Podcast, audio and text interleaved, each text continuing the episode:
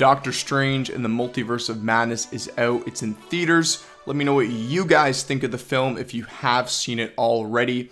Now, if you haven't, I do want to warn you, I will be discussing full spoilers, full details for not only Doctor Strange, but also for the Moon Knight finale. So if you haven't seen either, I want you to press pause. I want you to go downstairs or upstairs, wherever your television system is in your house, and I want you to watch both and then come back and join the discussion. So without further ado, let's I'm just going to go over my general thoughts of Doctor Strange. I think it was a solid entry in the MCU. Uh, it was a great story about Doctor Strange, about America Chavez, about the Scarlet Witch, Wanda Maximoff. And I think it's a very important film in Phase 4 that could be potentially setting up a Secret Wars event in the future. I mean, I think it's almost a foregone conclusion that they're building to Secret Wars. You know, I wouldn't you know, I wouldn't bet like uh, a couple grand on it, but I certainly would put a lot of stock in the fact that I think Marvel is trying to build up to maybe one Secret Wars Avengers film or have a couple Avengers films that will lead up to Secret Wars, sort of like how we saw Avengers Age of Ultron and then inevitably building up to Avengers Endgame. So I think that is sort of where Marvel's heading. And I think this film is a very uh, important stepping stone to eventually build to that storyline. So, great film overall. I don't think it was like the best MCU film I've ever seen. Uh, I don't I don't know if I'm willing to put it in the top five, but I'm certainly willing to put it in the top ten, uh, and we'll sort of go over that later. But let's let's talk about the things that I enjoyed, the things that worked for me. I've seen the film twice now. The first time I saw it, I went in, you know, purely as a fan. I wanted to see how the Illuminati cameos would play out and just all the other surprises that not only myself but other fans have been speculating about for, you know, basically years ever since this film was announced in San Diego Comic-Con in 2019. So, once I got that out of my system, I got that satisfaction. Then the second viewing, which I saw it a couple days ago in 3D by the way, I went in with a more critical perspective. I wanted to analyze the film, really pick apart the things that worked for me and the things that I would have possibly liked to have seen done differently. So we're going to go over that in detail. The first thing that I liked was Sam Raimi's direction. This seems to be the aspect of this movie that has divided fans. A lot of fans have criticized this film for feeling too similar to that of an early 2000s horror film like Blade or something. Um, for me, I didn't get that impression. However, that's not necessarily a bad thing at the same time because many of these Marvel films share a very traditional MCU flair. And that's what's made it so successful and I have nothing against that. In fact, that's what drew me drew me in as a viewer and that's what drew me in as a fan. But I think every once in a while, seeing a director bring their own style, their own characteristics, their own artistic vision it's a great palate cleanser. It's a great refreshment. And then afterwards, you can go back to those older MCU films and now have this newfound appreciation for them. And Marvel Marvel has a great eye for talent, especially Kevin Feige. I mean, he's he's the guy who runs all of this. He has such a good eye for directors that while maybe not have been in the starlight very much, maybe not have maybe they haven't directed any you know, big studio films, they can find great storytellers. And we've seen that across. We've seen that with Chloe Zhao. Now, I know a lot of people are going to say, well, she directed Nomadland. Eternals was, you know, they signed her on to be the director of that well before that film won any of the Oscars or anything like that. To my knowledge, if I'm wrong, correct me in the comments below. But I don't want to get off track. Let's get back to Sam Raimi. Of course, Sam Raimi is, you know, very very known for his success and his history in the horror genre, and there's certainly horror elements of that. I'm going to get into that in more detail towards the end of this discussion. Um, but I think you can definitely see Sam Raimi's choices in terms of, you know, creatively, stylistically. It's very, very much a Sam Raimi film. In fact, out of all the Marvel films I've seen, it seems like Marvel has really kind of let most of the creative control and leeway fall in the hands of Sam Raimi. Whereas in a lot of other Marvel films, there's a lot of interference between the studio and not. And I I know that sounds bad, but that's proven to be very successful because Marvel wants these films to intertwine and have these interconnected stories. And it very much does so in this as well. But how it's executed is very much complemented by Sam Raimi's style. And I think that worked great for me. The next thing I want to discuss uh, is the multiverse. I think with the runtime and the amount of time this film was given to explore the multiverse, because it's it's in the damn title, they better explore the multiverse. I enjoyed what we got. Um, but I'm also kind of going to discuss how that's also somewhat of a weakness, not the multiverse, but the runtime. But for the amount of the film that we got, the two hours and five minutes, if my if my memory serves me correctly, I think they did a fine job exploring the multiverse. The next thing I really liked about this film, Doctor Strange himself.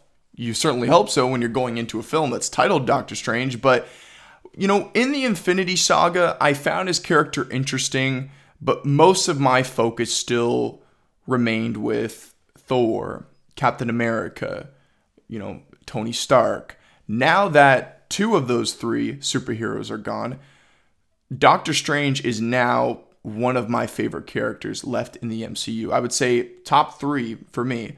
Probably my just my favorites. Doctor Strange, Thor, and I would probably say hmm I would say either. This is a tough one. I, did, I didn't even write this down as notes. I'm just kind of spitballing this off the top of my head. So, Doctor Strange, Thor, no particular order, by the way. And I guess if Spider Man still remains in the MCU, I would say Spider Man, you know, depending on where Sony goes from there. Although there are quite a few references of Spider Man in this film, so I'm sure we're going to see him return and probably see Jon Watts return to direct the fourth film and the new trilogy that they'll be setting up. But anyways, Doctor Strange was great. Um, this film isn't entirely about him. It's very much also about Scarlet Witch and America Chavez. But we see all the events and the narrative play out through Doctor Strange's point of view, and they very much build upon the arc that and the character that we've seen from Infinity War Endgame, and more specifically, the very first Doctor Strange. This is a sequel to the first Doctor Strange. We see some familiar faces. We've seen Christine Palmer. Uh, we see her quite a few times in the 616 universe, and then we see her in the 838 universe as the sort of person that's running the logistics division of the Illuminati headquarters. So it was great to see them back. And one scene that really kind of is staying with my memory is when we see Doctor Strange at Christine Palmer's wedding in the beginning of the film, and he's sitting beside one of his fellow, you know, doctor co-workers that we see in the first film, and you know, we saw that they had this sort of friendly rivalry, um, and he asked Doctor Strange, "Was that the only way?" And of course, he's referring to the whole snapping and everything that happened with the universe back in Infinity War, and well, Doctor Strange was confident that that was the only way, and he he he does reply like that was the only play you almost see a sense of doubt in the look in his eyes. He almost sits for a moment and thinks like, "Hmm, was that the only way?" So pretty interesting. We we definitely see his arc continue. He he is less arrogant in this film. I mean, inherently that's kind of a blessing and a curse about the character himself because he's such a confident person, but I think it sort of bites him in the ass at some points. Um, but we we see that he's a little less arrogant.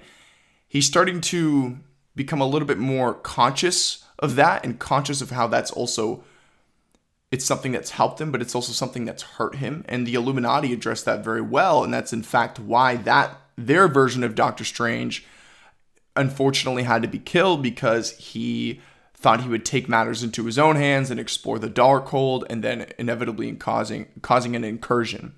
Um, and that's a very key word that we're going to get into later. Incursion. Remember that especially if you've seen the film, you know exactly what I'm talking about. So it was great to see Doctor Strange back. I had no complaints with Benedict Cumberbatch. The next thing I liked about this film, Wanda Maximoff. We pick up right where we left off with WandaVision. Now, I've seen a lot of people complain that she was almost too much of a villain, but I think it was the natural the natural direction that her character was taking if you've seen WandaVision right? We see her at the end of the show. She's, you know, studying the Darkhold and she hears the cries of her children from another multiverse. So she wants to find them, of course.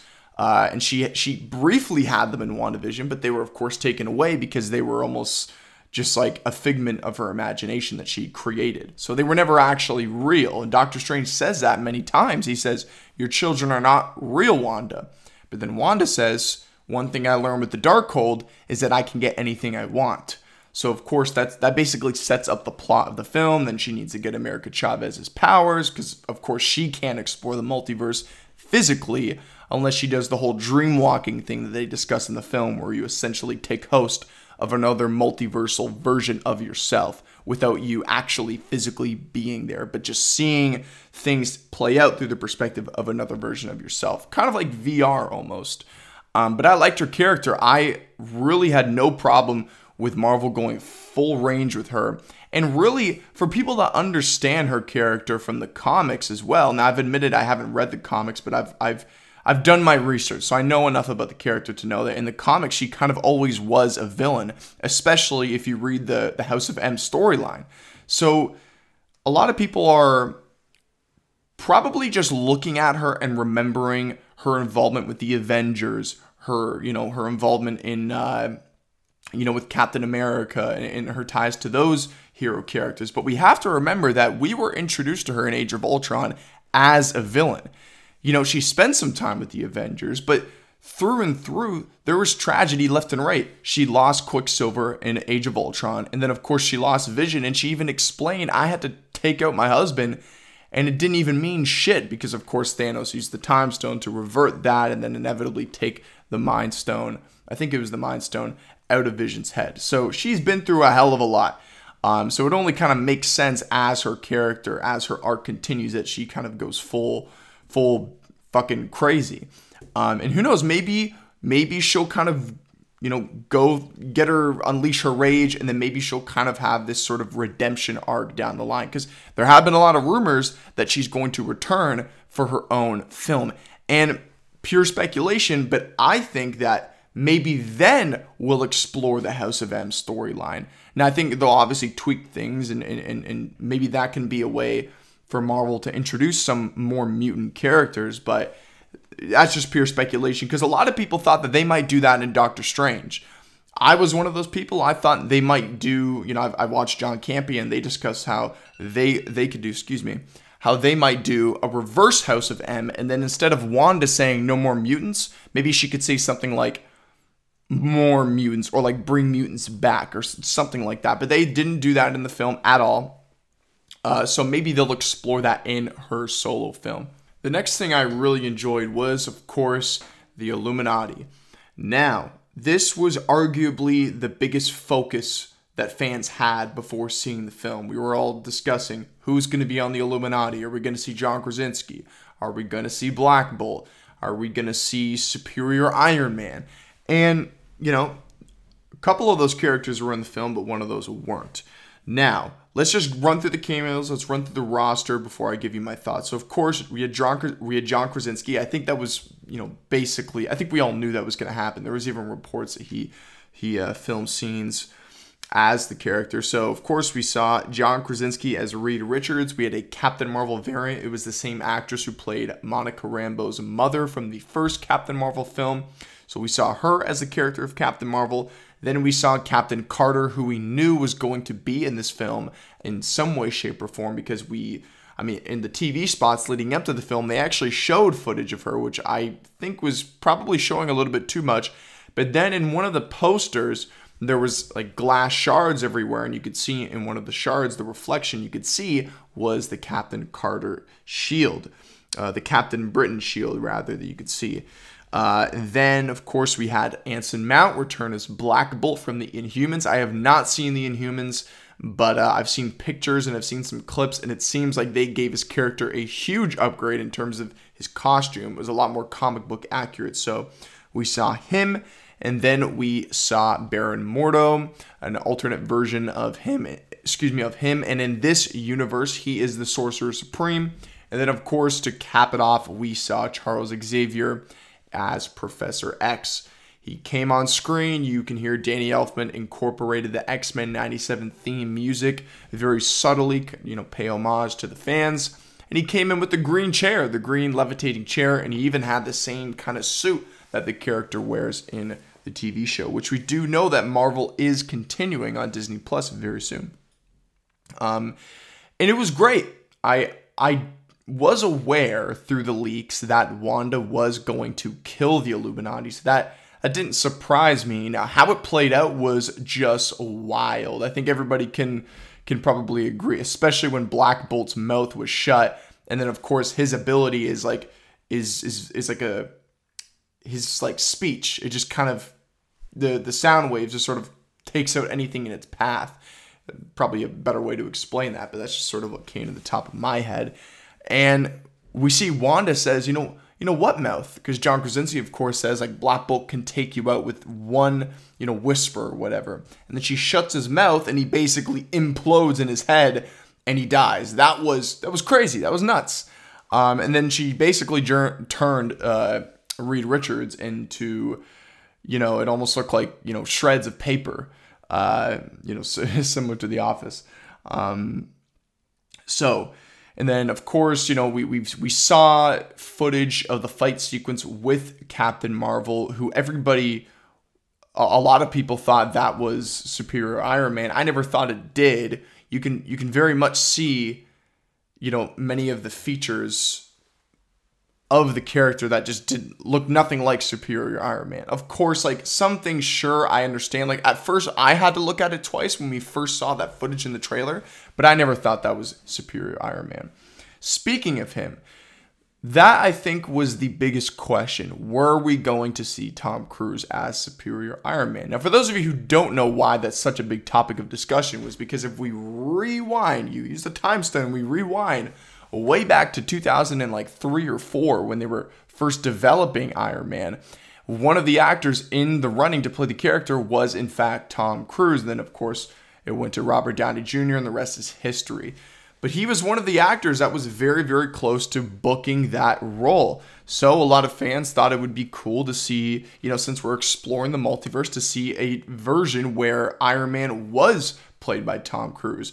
But I think that Marvel is probably saving something like that for Secret Wars. And then also, I was reading reports that they, in fact, like Michael Waldron, the writer, they in fact did plan on having him in this film, but apparently due to scheduling, he couldn't make it. And which makes total sense because he was probably shooting the upcoming Mission Impossible at the time and probably even Top Gun. So it just didn't work out from an availability perspective.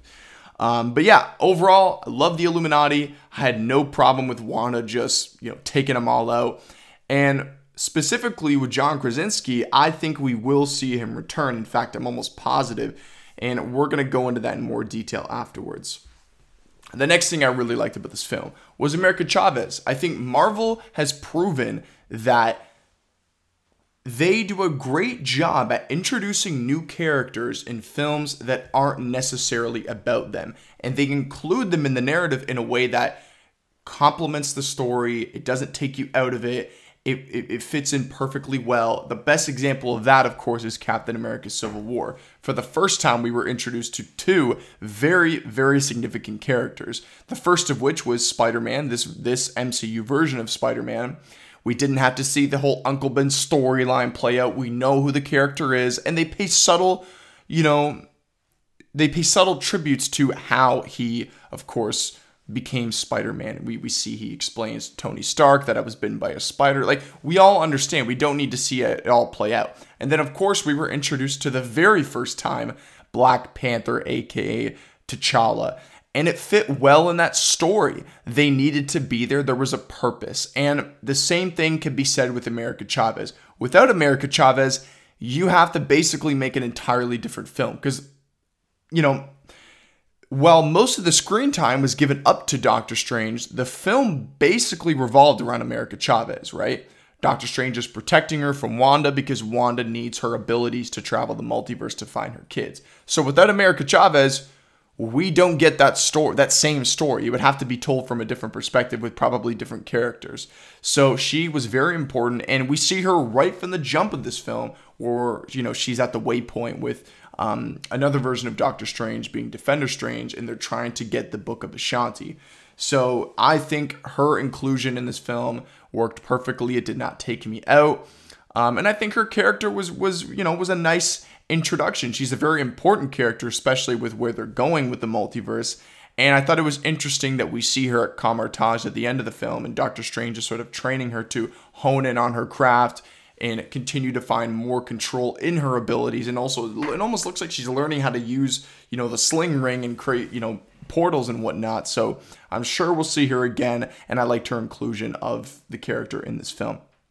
Uh, lastly, before I touch on the things that did not work for me, I want to talk about the word incursions. Now, through my research, I could be wrong. For those of you who are big, you know, comic book enthusiasts and readers, if you've read all the novels, let me know. But to my understanding, the word incursion, and I think they even explain it in the film, is when one or is when two or more universes collide. And what happens is either all of the universes as a result will cease to exist, or one of the other universes will essentially absorb the other and then or, or, one of them will get destroyed and one of them will remain. And i think that right there that word and that explanation to me was setting up that that that's that's foreshadowing secret wars. I think it's it's coming. I think it's inevitable.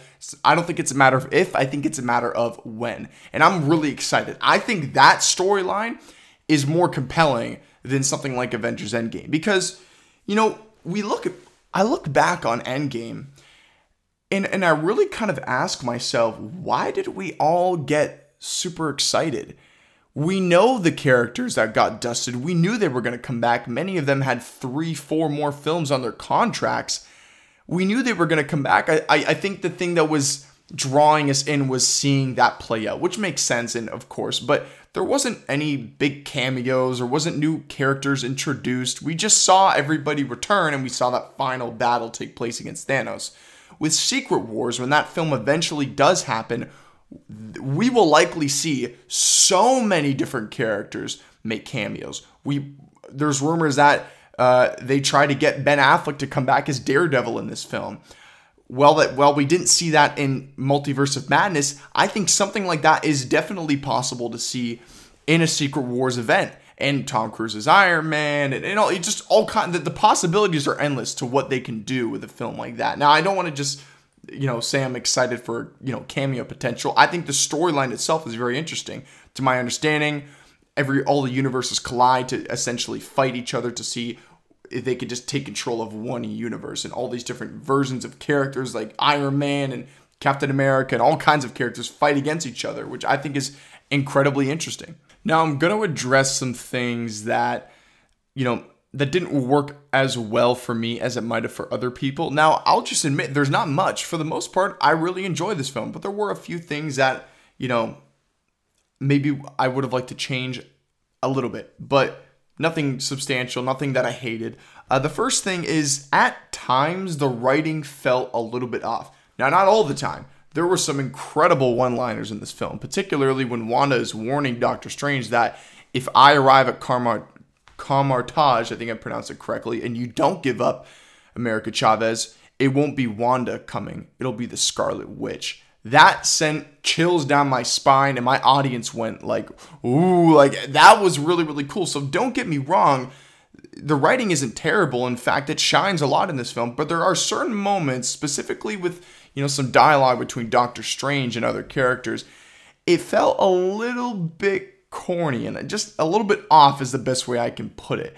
Um, i don't know. It just very minor nitpick, nothing crazy, and overall the writing I think was solid. There, it just had its moments where it felt a little bit kind of weird.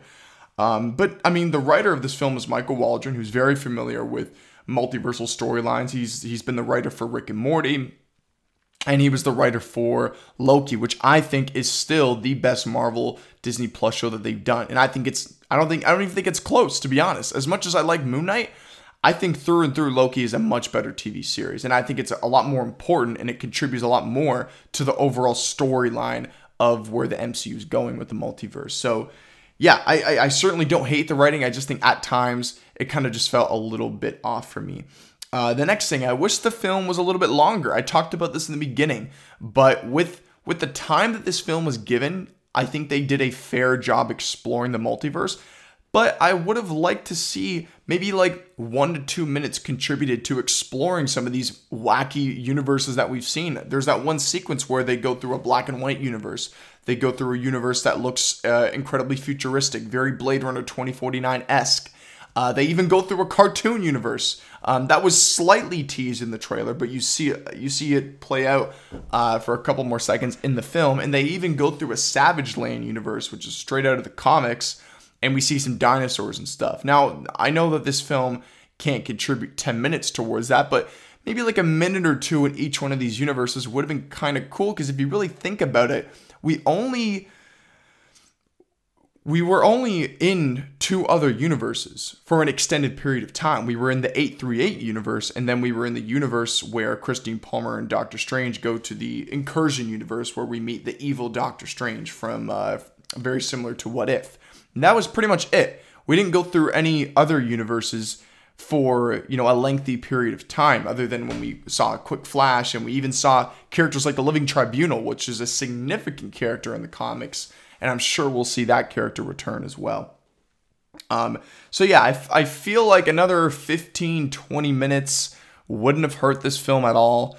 Uh, but overall it, it once again it's a minor complaint. I thought the pacing overall was pretty solid. There wasn't any points where, you know, I was getting bored, for lack of a better word. Um, and that's pretty much it in, in terms of things I didn't like. You know, if I really kind of go through every frame, every shot, which I'm not doing, you know, I could probably find a couple more, a couple other things, and a couple other things that I liked as well. But you know, I think that that pretty much sums up the things that you know didn't really work for me, but very minor complaints. Um, now, before we conclude the Doctor Strange review, I want to address the horror aspects. Now, I discussed this on my last podcast. I had seen the critics, you know, talking about the horror elements, many people calling this a straight up horror film, many people saying they're not going to bring their kids and blah blah blah. And I I said I said I I think that people are likely blowing this out of the water. Now, I also wanted to, you know, save save judgment until I saw the film entirely. And as I suspected, now that I've seen the film twice, I was right in, in, in, my presumption. They there's certainly horror aspects, but at the end of the day, this is a Marvel movie. This is not a horror film. And I think for people saying that this is like, you know, people are discussing this film like it's the next exorcism of, of Emily Rose or something. Uh, not, not even that, that's a bad comparison. Like it's the next Conjuring. Not at all. Not in any way, shape, or form. And I certainly believe that people are over over exaggerating that. Now, sure, if you want to call this the scariest Marvel movie we've seen, I mean, I guess so, but is that really a tall order? This is Marvel at the end of the day. it's never been their intention to frighten their audience. That's that's never been their MO. So sure, if you want to call it the the most frightening Marvel film yet, I mean, I don't really think that says that much. But I think people overall are, are kind of exaggerating on that aspect of the film. With that being said, though, I do need to remind myself that not everybody out there has seen horror films like Hereditary or like The Conjuring or like Insidious or like Sinister. Not everybody has seen those films. I grew up on those kind of films. I, I love horror films. Uh, so maybe this could be a great entry point for people to see a movie like this who haven't seen many of the classic horror films and then say, okay, you know what? I like some of this, but I would like to see a film that dedicates more to that genre. And then they can go watch those other films. So I do need to remind myself of that when I hear people saying it's so fucking scary. Like, to me, I can't imagine it being that, and it wasn't for me. But you know, for others, everybody has their own experiences. So hey, at the end of the day, if that's if that's how you feel, that's how you feel. Who am I to say otherwise? Um, but now let's get into Moon Knight. So now let's talk about Moon Knight. Overall, general thoughts I think Moon Knight was a great show, and I think Marvel once again has proven that they can introduce brand new characters that not many people are familiar with and draw audiences in, and then potentially even have viewers come in for the first time in the MCU that haven't seen any other MCU property before and join the MCU now. The ratings for the show were incredible. So it, it was very lucrative for Marvel, and it was overall a giant success. So, of course, we're going to see Mark Spector return. We're going to see Oscar Isaac return. It's not a matter of if, it's a matter of when. But for me, my personal thoughts, I think it's my second favorite MCU show just behind Loki. Uh, let's go over the things that worked for me of the show. Um, well, first, let, let's actually address the the season finale. Let, us talk about that first before I talk about overall the, my, my overall thoughts on the show itself. Now, I will say the season finale was actually one of my least favorite episodes of the entire show. To me, episode five was still by far the best episode of Moon Knight. And it really didn't have any Moon Knight in it, aside from the sequence where we see the actual origin of Mark Spector sort of, you know, crawling to that to that ruin where he first comes in contact with Khonshu. I feel like the episode the season finale went took a step backwards from the emotion and the arc that we were seeing being built from episode 5. Now, of course, it wasn't all, you know, you know, doom and gloom as I'm describing it. There was some qualities that I enjoyed and I'm going to go over that right now. The first of which was the Moon Knight fight scenes. A very consistent complaint across the show was that there was very little Moon Knight itself. We more or less saw Marc Spector, you know, Steven Grant. And I agree that was never an issue for me because what I think that Marvel's doing is I think Marvel is using the show as the sort of origin and laying the groundwork for us to care about the character behind the mask, make us care about, Marc Spector, make us care about Steven Grant, establish those characters, and then afterwards, then you know we could see Moon Knight in all of his glory and just doing Moon Knight shit, right? But first, we need to establish the groundwork, and I think that's what the show was trying to do. So, for people that were complaining that were, that there was a lack of Moon Knight, I think people will certainly be pleased with the finale because we see significantly more Moon Knight. And I think the fight scenes were incredible. I, th- I, think they were well choreographed. I think specifically the first fight sequence that we see with Moon Knight and Arthur Harrow uh, was was very entertaining. I think overall, no complaints with the Moon Knight fight scenes. Uh, the next thing I enjoyed was the visual effects of Ammit and Khonshu. Now, overall, across all other six, five episodes rather, I think the visual effects for Khonshu were pretty impressive.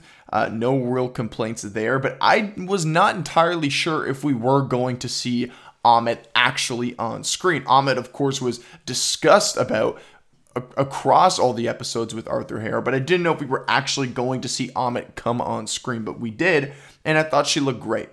Um, and then the next thing I enjoyed is what they did with the Layla character. A lot of people didn't really like that they sort of made her into her own superhero. I actually thought it was a pleasant surprise. I wasn't expecting it, and I liked how she became the avatar of um, uh, Taweret, I think is how they pronounce it, the Egyptian god that we were introduced uh, in the previous two episodes, episodes four and five. I had no problem with what they did with Layla, and I'm actually I was already enjoying her character. I thought she was she she carried she contributed a lot of the emotional weight of the show along with Marc. Um, but I think making her a superhero is interesting, and I think it, it, it sort of can foreshadow some future storylines we could see down the line with that character. So I liked what they did with her. Overall, as I mentioned here, the action was pretty entertaining for the most part. And of course, the post credit scene was the last thing I really enjoyed. Of course, we knew that there was a third personality. It was foreshadowed many, many times and teased many, many times throughout the show. Now, we didn't know for sure if they were going to stick to the comics and give us Jake Lockley. For those of you who don't know, in the comics, Jake Lockley is a is the third personality that Marc Spector has, and he essentially is very Travis Bickle esque. He's a cab driver who traverses the streets in the night, trying to sort of get inside scoops on the crime that's happening to then report back to Marc Spector, and then Marc Spector can you know take care of that crime. Uh, so we saw that in the post credit scene. Um, so that's very exciting, of course, teasing future storylines to come for the character. Uh, now let's get into what I didn't like, and I will admit, unlike Doctor Strange, there are quite a few things that did not work for me, and uh, and I'm gonna go over them right now. The first thing, the episode was way too short. If you're going to make a six episode series introducing a brand new character, you need to give time for that character and things to unfold for it all to make sense. This episode was way too short. It just felt cluttered, is the best way I can put it. Now, before I saw the episode, I realized like this is only like 40 something minutes long. Like I, I I'm obviously I don't work in the business, I don't work in the industry, so I, I can't really relate. I'm just giving you my own perspective. But I think an hour would have an hour long episode would have really benefited the show. Now they've yet to do that, and that is becoming a very consistent problem with these Disney Plus sh- uh, series is none of them, with the exception of Loki, in my opinion, although a lot of people complain Loki, the season finale, was just an exposition heavy episode. And while I can certainly understand that, I think it worked well for me. But aside from Loki, in my opinion, I think all the other Disney Plus shows have struggled to to have a successful, you know, fluid finale episode. And I think the same holds true with with Moon Knight. I think the Moon Knight finale overall, while there was some it was entertaining, of course, there was there were so many things that just felt kind of messy and I feel like it sort of just outweighed that and it kind of left me with with with more to desire to be quite honest with you. And and you know some people could say well that's good. It means you want to see more right? Like i would want to see more regardless but i felt i did not feel satisfied with where the show ended is the best way i can put it. Um let's get to some other things here. At times the visuals you know for the majority the visuals were good. I don't think there was anything that looked terrible but at times the cgi and the visuals looked a little bit off uh, in terms of the visuals, the scene, the roadblock scene when Arthur Harrow and his disciples are trying to pass by these uh, police officers, and, and the police officers are stopping them from continuing forward. And Arthur Harrow uses, you know, Ammit's, you know, the the cane with Ammit's power, soul sucking power, whatever you want to call it, and he's sucking out all the souls from the police officers. And I don't know, the purple visuals from the sky, it just sort of kind of took me out for a moment. Um, and then in terms of CGI, of course, when Marc Spector is resurrected and he suits up as Moon Knight in you know the the temple that we saw him in, or uh, sorry, the uh, the pyramid rather, I think is, is where we last saw him when he got shot in episode five or episode four rather, or was it five? I can't quite remember. When he's suiting up as Moon Knight, it just did not look real. The the the sequence when all the when all the the bandages are starting to form around him it just i don't know it just it just looked kind of rough in in that short sequence. But every other time we see him as moon knight it looked it looked incredible. So that was you know minor complaint. Um and when, when we're seeing the fight unfold between him and arthur harrow he does the whole thing when he blacks out again. And I, I understand why they were once again trying to tease that there's a third personality, but they had done it so many times throughout the show, and they had been building up to this inevitable sequence between him and Arthur Harrow, and they essentially just cut it out for viewers to see. Of course, they're leaving it up for interpretation. We see that he defeats Arthur Harrow, but it was very anti eh, anticlimactic. I think that's how you put it, anticlimactic. Yeah, it was very anticlimactic. It just came and it went is pretty much what it feels like. And it sort of almost just wrote off the whole, you know, Ethan Hawke, Arthur character, Arthur Harrow character that they had built up. And I love that character. I think he was a great antagonist. So that was kind of disappointing. Um overall, you know, it was an entertaining episode, but it just kind of felt unorganized and clustered and left me, as I mentioned, um, a little bit dissatisfied. But aside from that final episode, I think overall the show was great. Not good, great. I really liked it. Oscar Isaac is certainly, most likely, rather, going to get nominated for an Emmy. He was the highlight of this entire show, and I cannot wait to see him return. So don't mistake in my criticism of the final episode. Don't take that as a, as as me, you know, giving those thoughts on episode six as my overall thoughts on the show. Not at all. I just think the finale was a little bit weak, but I think the show in general, one through six, all six episodes, they were very, very strong. And it's my second favorite MCU show that we've seen thus far. So let's get into some news that has me really excited. Now, for those of you who don't know, it was announced like a week ago that Jon Watts, who directed all three Spider- MCU Spider Man films, who was originally supposed to direct the new Fantastic Four film that's going to come out in a couple of years. He has since left the project. Now, I'm not going to go over why. You can read up on why. You know, basically, he. I'll just give you in a nutshell. Basically, he's tired of doing superhero films and he wants a break. Can't blame the guy. But now, Marvel's got to find a new director. And there's some reports going around that we may have our director and as well as a couple of stars in the Fantastic Four film that's going to be coming out, you know, pretty shortly. I imagine it's probably going to be here in no less than two years, to be quite honest with you. So here we go. The, now, keep in mind, it's it's it's it's it's a rumor. It's you know scoops, reports going around. So take it with a grain of salt. This could all be complete horseshit. But here we have that apparently Bryce Dallas Howard, of course, fantastic actress, and she's even been directing some things. Now, I'm not gonna lie, I have not seen anything that she's directed. So I'm not gonna sit here and say she's a great choice, she's a bad choice. I have no idea. I know that she's directed some Star Wars episodes for The Mandalorian and the Book of Boba Fett. I'm not a Star Wars guy, that's not really what I'm interested in, so I haven't seen that. But I can recognize that she is a great actress, and particularly one of my favorite films that she's in, just because I've watched it uh, through my through my childhood was Lady in the Water, the M Night Shyamalan film. Of course, she's in, she's she's great in other films like The Help, uh, you know, obviously the Jurassic Park film. So she's a great actress, and of course, she's the daughter to Ron Howard, one of Hollywood's best directors. Um, she is apparently she's going to be writing, directing, and starring in this film. Uh, most uh, fans have drawn the conclusion that she'll be starring as Sue Storm, uh, you know, i.e., an Invisible Woman. And there's also been rumors that she could be, be she could be playing the love interest of Ben Grimm, aka the Thing. So that's very, very exciting. She's a incredibly talented artist, and I would have no problem with her directing and, of course, starring in the film. But here's where it gets really exciting because if any of you have seen Doctor Strange, we are introduced to Mr. Fantastic, you know, briefly, bittersweet we see John Krasinski, the person that everybody has been asking for for all these years.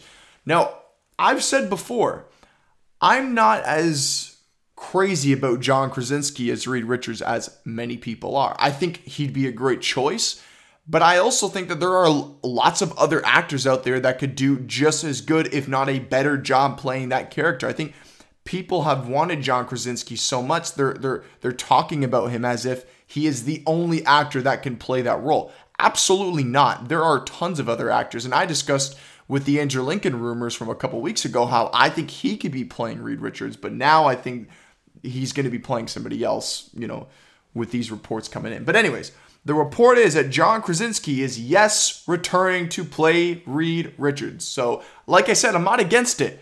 I'm happy he's playing. I I I, I just think that he's not the only one that, that could do the job. But I think he's a great choice, and I would be happy to see him returning. And apparently, he is going to be returning as Reed Richards. But not only is he going to be reprising that role, he's going to be co writing the film with Bryce Dallas Howard, and he's also going to be executive producing. Now, the, the, the, rumor has it he's only going to be signing on to do the first film. So, just a, a one film contract as well as executive producing kind of similar to what we just saw with Oscar Isaac, because Oscar Isaac signed on for only one season of Moon Knight, and he also got a credit as an executive producer. So it makes sense, you know, they want to observe the landscape, see how the film is, you know, received, you know, see the reception of the audience, see if fans enjoy it, and then they'll return if it's successful, right? I totally get that, and that, to be honest, that doesn't surprise me at all. Um, so yeah, he's going to be returning, and him and uh, Bryce Dallas Howard are going to be tag teaming the writing of this film. So that is incredibly exciting. Now, as I just mentioned with Andrew Lincoln, what does this mean for him? Because he apparently is joining the MCU for uh, an unknown role. I thought two weeks ago he could be playing Reed Richards, but I guess that's not the case, according to these reports.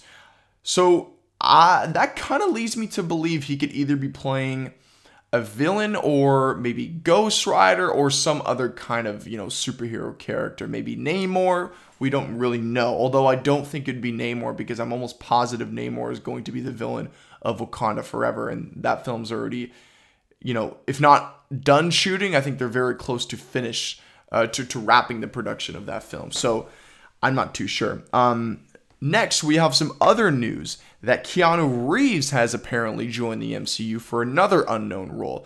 Now, I believe that Keanu Reeves, considering his age and everything, I don't think we're going to be seeing him play one of these superheroes for like the next 15 years. I mean, he could, but I don't really know how people would feel about that. So I think that Keanu Reeves is most likely going to be playing. It just nothing to support this. It's just just my opinion. I think he's probably going to be playing Doctor Doom in the Fantastic Four because these reports of him joining the MCU kind of came right around the time that we've from a couple days ago heard that John Krasinski and Bryce Dallas Howard are going to be in the new Fantastic Four. So I don't know. That's pretty interesting. Uh, let me know what you guys think. Now, before we wrap up today's show, I want to quickly just go over my general thoughts on the Avatar 2 trailer. I'll admit, I think it was kind of underwhelming. However, it you know the visuals are great of course. I think the film is going to be good and it's james cameron but i think for a very first trailer i wasn't really like my jaw wasn't dropped. I wasn't you know you know trying to look up uh, thing information about the film afterwards. I think it was kind of just underwhelming. It, it was basically just showing landscapes and, and, and horizons of pandora things we've seen before. Um, like I said, the, the visuals look incredible, of course. That's to be expected with Avatar and James Cameron. Uh, but I, I wasn't really like shocked after watching it. Now it is just a first trailer. They're not going to show too much, but that was just my overall impressions. But, anyways, guys, that's going to wrap up episode 26 of Unbashful. If you've stuck around for this long, thank you so much for watching. Make sure to subscribe. We talk about film, television, and all kinds of other things on the channel. If that sounds like something you're interested leave a like and subscribe. And thank you all for watching, and I will see you on episode 27.